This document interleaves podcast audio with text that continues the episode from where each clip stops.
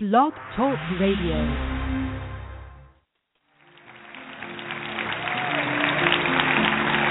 Ashe, Ashe,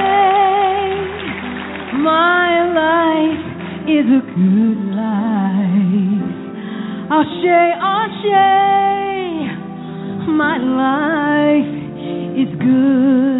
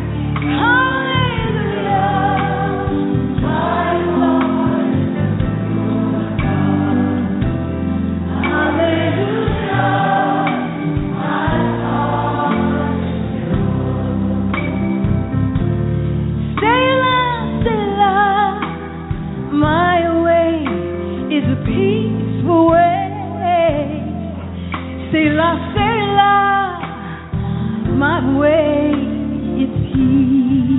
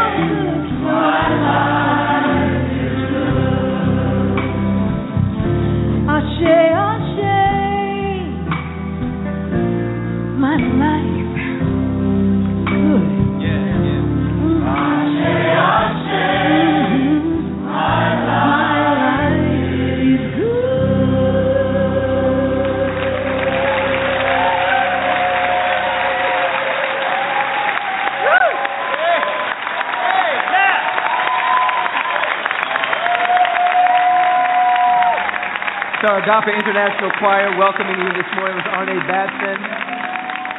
That was our choir dancing. She's standing on solid ground Welcome, welcome, welcome to Warrior Woman Radio. Welcome to our new listeners, both online and via the phone. If you want to listen via on the uh, phone, you can call in to 657 383 1581. If you're listening online, we welcome you, welcome you, welcome you. I am your host, Khadijah Ali. And you can find us here every Monday. I was going to say every other Monday, but every Monday. Monday evenings at 6:30 p.m. Eastern Standard Time. And tonight we have a very very special guest, and I'm going to read her bio. Mekel Harris is a licensed licensed psychologist, associate professor, community advocate, and mentor in Los Angeles, California. In her professional work, Dr. Harris focuses on health and wellness and has a particular interest in providing therapy targeting grief and loss. On a personal note, she experienced the death of her beloved mother in December 2012, only 30 days after her mother's diagnosis with stage 4 pancreatic cancer. Since then, Dr. Harris has made it her mission to share her grief journey, educate the community about grief and loss, and inspire others traveling down this challenging and sometimes dark emotional road. Her memoir, Relaxing into the Pain My Journey into Grief and Beyond, charts Dr. Harris's own journey through the grief process and will be released in late summer 2015. Ladies and gentlemen, it is my honor and my pleasure to introduce to you this evening Dr. Mekel Harris. Dr. Harris, can you hear me? Are you there? I am here, Khadijah. Thank you so much for that lovely introduction. I am thrilled to be able to be on your show tonight and just appreciate your willingness to let me share.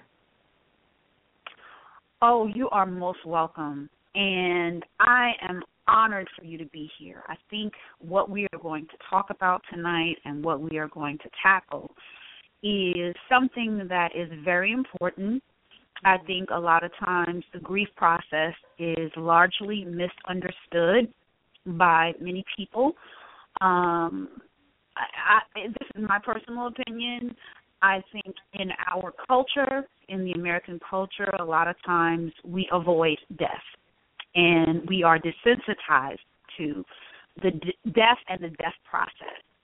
So I, I wanted to get into a little bit about who you are first and, you know, tell us about your journey and what made you um, want to pursue this. So, my kind of introduction into the grief and loss arena actually started probably about a decade ago. Um, I'm originally from Texas, and so I had the opportunity to interact with uh, children diagnosed with cancer. And as part of my mm-hmm. clinical work there, um, I had the I, I will say the privilege of being able to be with the children and families as uh, children died. And what was interesting for me at that time was that it wasn't evoking any sort of um, strange response. I actually felt calm, very calm, and very peaceful in those interactions. I didn't know that was going to be kind of my specialty area, but it continued to show up over the course of my work. So when I moved to LA, um, I had some similar experiences, and there was something about just those moments of being able to sit with families and offer something that a lot of folks really struggle to offer, which that was addressing the death and dying process. I just knew that this was something that um, was part of my calling. So when my mom died in 2012, this just really added fuel to an area that I already knew uh, resonated. Um, and so since then, I've really made it my purpose to educate people about grief, help support those who are journeying through that process, and really being um, a listening ear to those who really need it most. And you know, this is such uh this is something that's so very near and dear to my heart because I lost my husband in August of 2007. Mm and prior to that, I had had no real life experience with death, and especially mm-hmm. with someone close in my life like that. I mean, someone that I literally lay next to was gone. Mm-hmm. And I had never experienced grief on that level because for me it was on a soul level right mm-hmm. so mm-hmm. there there's some things that you go through physically that I'd never oh, yeah. experienced before. Yeah. But there's something that happens in your soul. Mm-hmm. And, you know, I it, first of all, the seven stages of grief. Mm-hmm. can you talk Yeah. Can you talk a little bit about that because you know, every book that I read, mm-hmm. you know, especially the books by Elisabeth Kubler Ross, uh, I think she was the person who brought that there were these stages of grief to the, to the forefront, and and I think it was important work that she did, but how she presents it, it's not a linear thing that you experience with grief. Yeah. Um.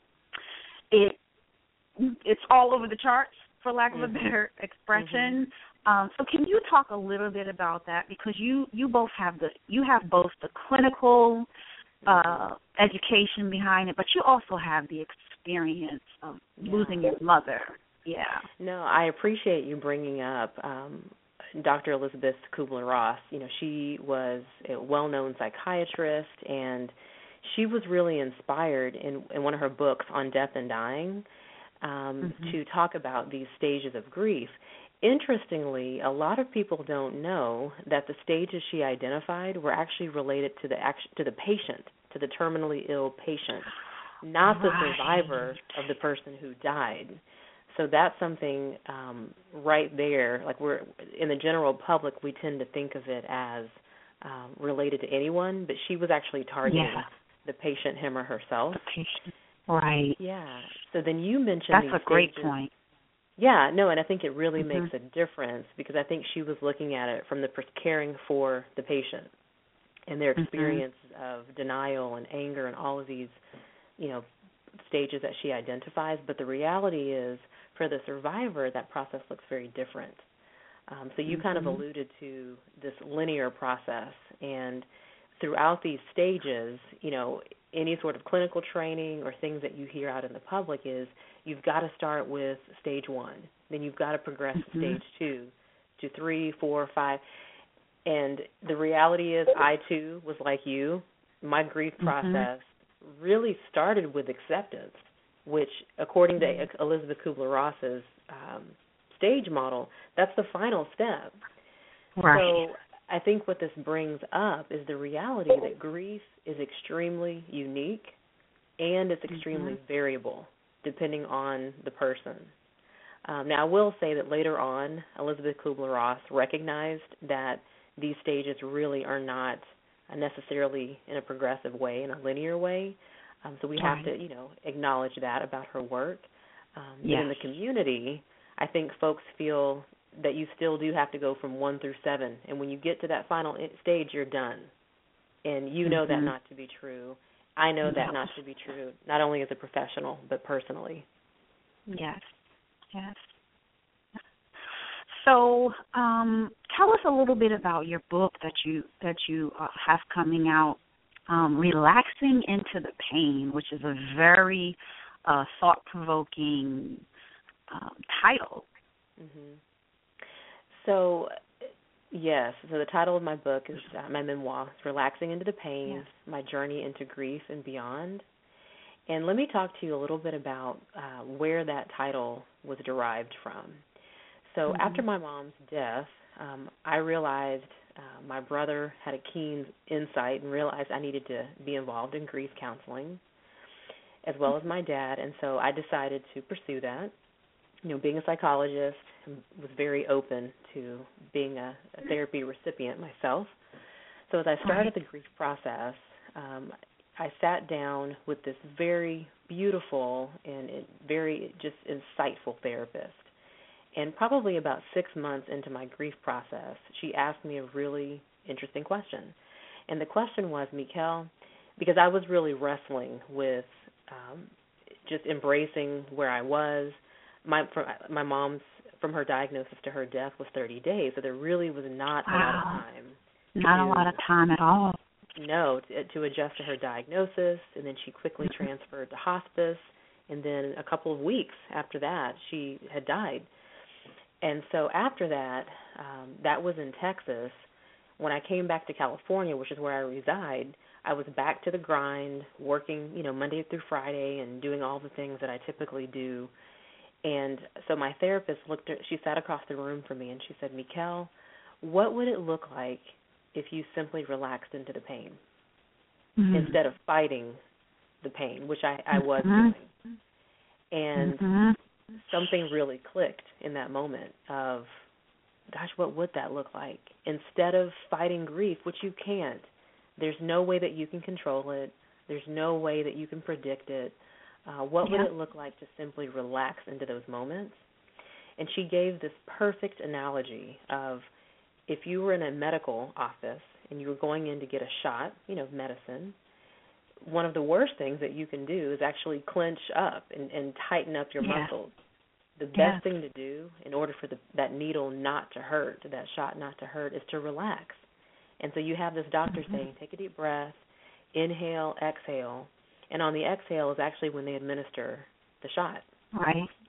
And as I thought about that, it was really life changing. That in or I knew in that moment that in order for me to be able to experience um, the the darkest, the roughest, um, just the most challenging part of my life up to this point, I was going to have to relax into it and let go of the control that I thought I had um, and fully Mm-hmm. surrender to whatever each moment brought.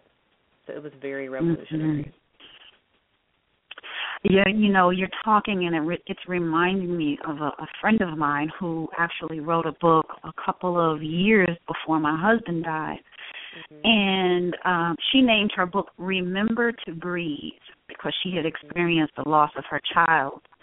Oh. And you know, this was before my husband passed away, and I thought, like, that's it's strange to me. Like, remember to breathe. Yeah. And it wasn't until um my husband, you know, did pass away that there were moments, there were days where literally I would have to say that that's all I could do is just Mhm. breathe or or just like you said surrender to it, you know, relax into the pain because for me I found the more I fought it, the worse it would eventually be. yeah. And Yeah, I think you know, it, it's mhm. it's really counterintuitive because Yes. you know in our society as we're faced with challenges, you know our first instinct is to um you know shut it away or avoid it or not really Yes. address it head on, but I kept finding myself in situations where I could not run from it. I would I would literally Mhm. be standing in front of my class teaching a lecture and all of a sudden this wave of grief and it sometimes in completely unrelated it doesn't it doesn't in my life. announce it itself. It doesn't announce itself. No, it doesn't. And I would be overwhelmed, and all of a sudden, the tears would be welling up, and I would be mm. I would be forced to confront grief head on in that moment. And what I learned to do and have learned to do as I've gone on through this journey is simply allow it to happen. And which I've realized has really opened me up, not only to discovering different parts about myself, but to realizing how much support is actually all around me. Yes. Whereas before, I think when we try to save face and not really confront the issue, we actually prevent support from occurring, which is what we desperately need in those moments. Absolutely. Absolutely. Yeah. So, the things- um no, go ahead, please. please. Yeah, no, I was just going to add that um, one of the things that was really important to me with my memoir was um, the book is written from a Christian perspective. And Mhm. one of the things that I wanted to really share is that although a person may be a person of faith, that doesn't mean that they are not going to experience the depths of sorrow and the depths of pain and the Yeah. physical all the physical challenges that come along with grief. Um, come with it. Yeah, it's two and a half years since my mom died, and up until about six months ago, I was waking up at the exact time of her death. So we're talking, Mhm. you know, almost two years of waking up at the same time, losing sleep, physical sensations, headaches, a lot of things that I had not Mhm. experienced before. So one of the things that was really important to me with my memoir, and is important, is that I really shared all of the aspects of grief, not just the emotional Mhm. piece, Right. not just the physical piece, but the spiritual ups and downs, um, as as well as everything else, to really capture the fullness of what grief brings. Amazing, amazing. This has been eye opening and I'm so glad that you have um that you're on the show talking about this because like I said in the beginning, a lot of people do not understand and I think it's important to uh inform the community and let people know just how um the different ways that it can present itself, right? Because like you said, it's not just a mental thing. Like it can present physically because for me it was dizziness it was panic attacks anxiety attacks and you know i would rush to the emergency room like oh my god something's wrong and they would do every test imaginable and they'd be like there's nothing wrong. And i'm like well this is real to me. And what i found over the over time and just reading and searching the internet and just really what helped me was I found a board for widows and widowers, Mm-hmm. and they were all going through the same thing. Oh my God, I had an anxiety attack. Oh, I can't sleep, and I was like, oh, it's normal. You know, it was like, you know, when I discovered that it was normal that that there was thousands of people out there going through the same thing that I was going through, then I was like, ah, the light bulb went on. Mhm. Um, Well, and I But- think you but- bring up you yeah. bring up a really important point about connection and community. And mm, you know, mhm. one of the things that before my mom died, I would sit with families who would say after their child died that the support they received around the time of death was definitely there. You know, weeks, months after it was it was still in place, but in the the near, you know, the distant future, a lot of the Yeah. families weren't really receiving the support that they needed. Um, yeah, partly because their friends didn't want to bring up the deceased child for fear of making the family upset and then the family ended up feeling very isolated alienated. yeah, very alienated and i can say personally that it was the same thing that after a while you start to feel well i don't want to be the person who's bringing up my mom because then that makes everyone else sad no one wanted to bring it up to me Mhm. and uncomfortable yeah no one wanted to bring it Mhm. up to me because they thought that it would it might make me sad so the reality is Right. You know she wasn't able to be really honored and memorialized and then i was feeling isolated so it was so Right. beautiful to be able to connect with other people to hear i'm not sleeping either i'm also having Mhm. physical sensations and memories and you know a lot of things going on it's very very needed um during my journey right. hmm This is this is fantastic. I I am so appreciative of you being on the show because it's Oh, it's I'm actually in the middle of writing a, a two books. One of the books is with two other widows, and we're and we're writing about our experience. And the name of our book is called The Unwelcome Committee because Mm. uh, you know it's not something that we wanted to. It's not a committee we wanted to be on. And then you know once it happened, um, you know we we a lot of us experience that same thing of of people not wanting to bring up our husbands and you know people go back to life you know life goes on. And for you the person who still has all this grief and the guilt and all the emotions that come with that you're still left with that. And you have to figure out how to live this new life you know? Mhm. Mhm. so I'm glad that we are talking about all of the different things that can happen um, when Well, something like this happens. I Mhm. woke up today and I thought, gosh, I'm I'm actually really thankful that we're doing it today on Memorial Day. Mm, right. So, I, I was thinking, yeah, it was. We didn't plan this on this day. right. I didn't even think about that. I woke up and I said, "This is a perfect day," because I thought Mm-hmm. about all of these, um, you know, military folks who've lost their lives through sacrifice. Yet beyond their death are families who are still left to Yeah. cope with the loss of these individuals. And so, you know, what do we do with that?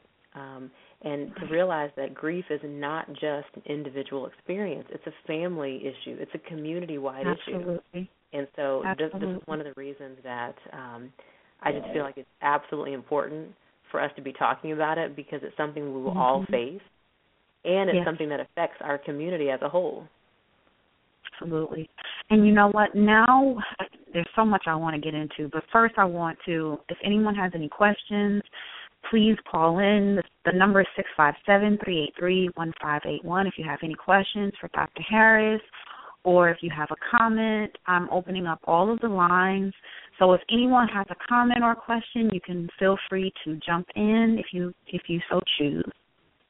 Thank you. Does anyone have any questions or comments? Because I know we have a few people listening online and on, on the phone. Okay. Okay. Everybody's listening, which is great, Mhm. which is wonderful. Um, I, I I need you to come back to the show. Thirty minutes okay. is not enough time for us I to really know. delve into this. Um, you mentioned that your book is coming out later this year. hmm Later this summer, actually, in, a- in a Later few this summer. actually. Yes. Oh, wonderful, wonderful. Yes. So we will have to have you come back and talk to us more because I, for me, it's, it's a personal thing. I don't think it's talked about enough. Mm-hmm. And I, I would love to invite you back to the show to come in and, and so we can really delve into some things about um, how people can start to deal with it and how they can support Mm-hmm. you know their loved ones because a lot of times i think the ignorance comes from they just don't know how they don't know what to do you know Well, I, And- will. I will mhm. share. I will share a quick nugget, and just a few moments Sure. that we have is. I think Sure. one of the best one of the best ways to support someone who is grieving is Mm-hmm. to invite your listening ear. Often, I think that um, supporters will want to fix the emotional pain because it's uncomfortable, not only for the person grieving, but for the person listening to the the bereaved person. But I think to offer a listening ear is so powerful and asking the right questions. For example, how can I best support you? So then it, it becomes not about how you think they need to be supported, but really Yes. hearing from the horse's mouth, how can I support you? And letting that person tell you what it is that they really need. Um, you know, I had I had friends who um, thought that support was not calling and not providing, you know, because they didn't want to bring up my mom. They thought, you know, that will make me feel sad. When the reality was, I was sad anyway, and the phone call Mhm. would have been welcomed. So being Right. able to have those conversations about what the person needs is so powerful. Uh, so just being able to invite that Absolutely. in. hmm Wonderful, wonderful. And so before we go, I want you to share with the audience, you know, how they can get in touch with you, your website, or do you have a Facebook fan page? You know, share with us how we can keep in contact with you. Okay.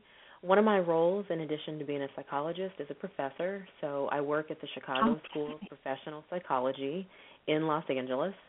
So if you want to uh, reach me and really focus or have questions around kind of understanding the, the grief process and more of the educational part of grief, you can reach Mhm. me at Mekel Harris at the Chicago School.edu.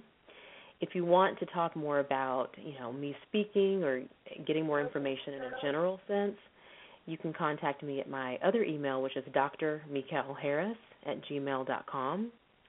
I am also I do have a web page, which is mekelharrisphd.com, and I'm also on Twitter. Uh, my Twitter handle handle is Dr. Mekel. And finally, by phone, my direct number is 213 615 7257.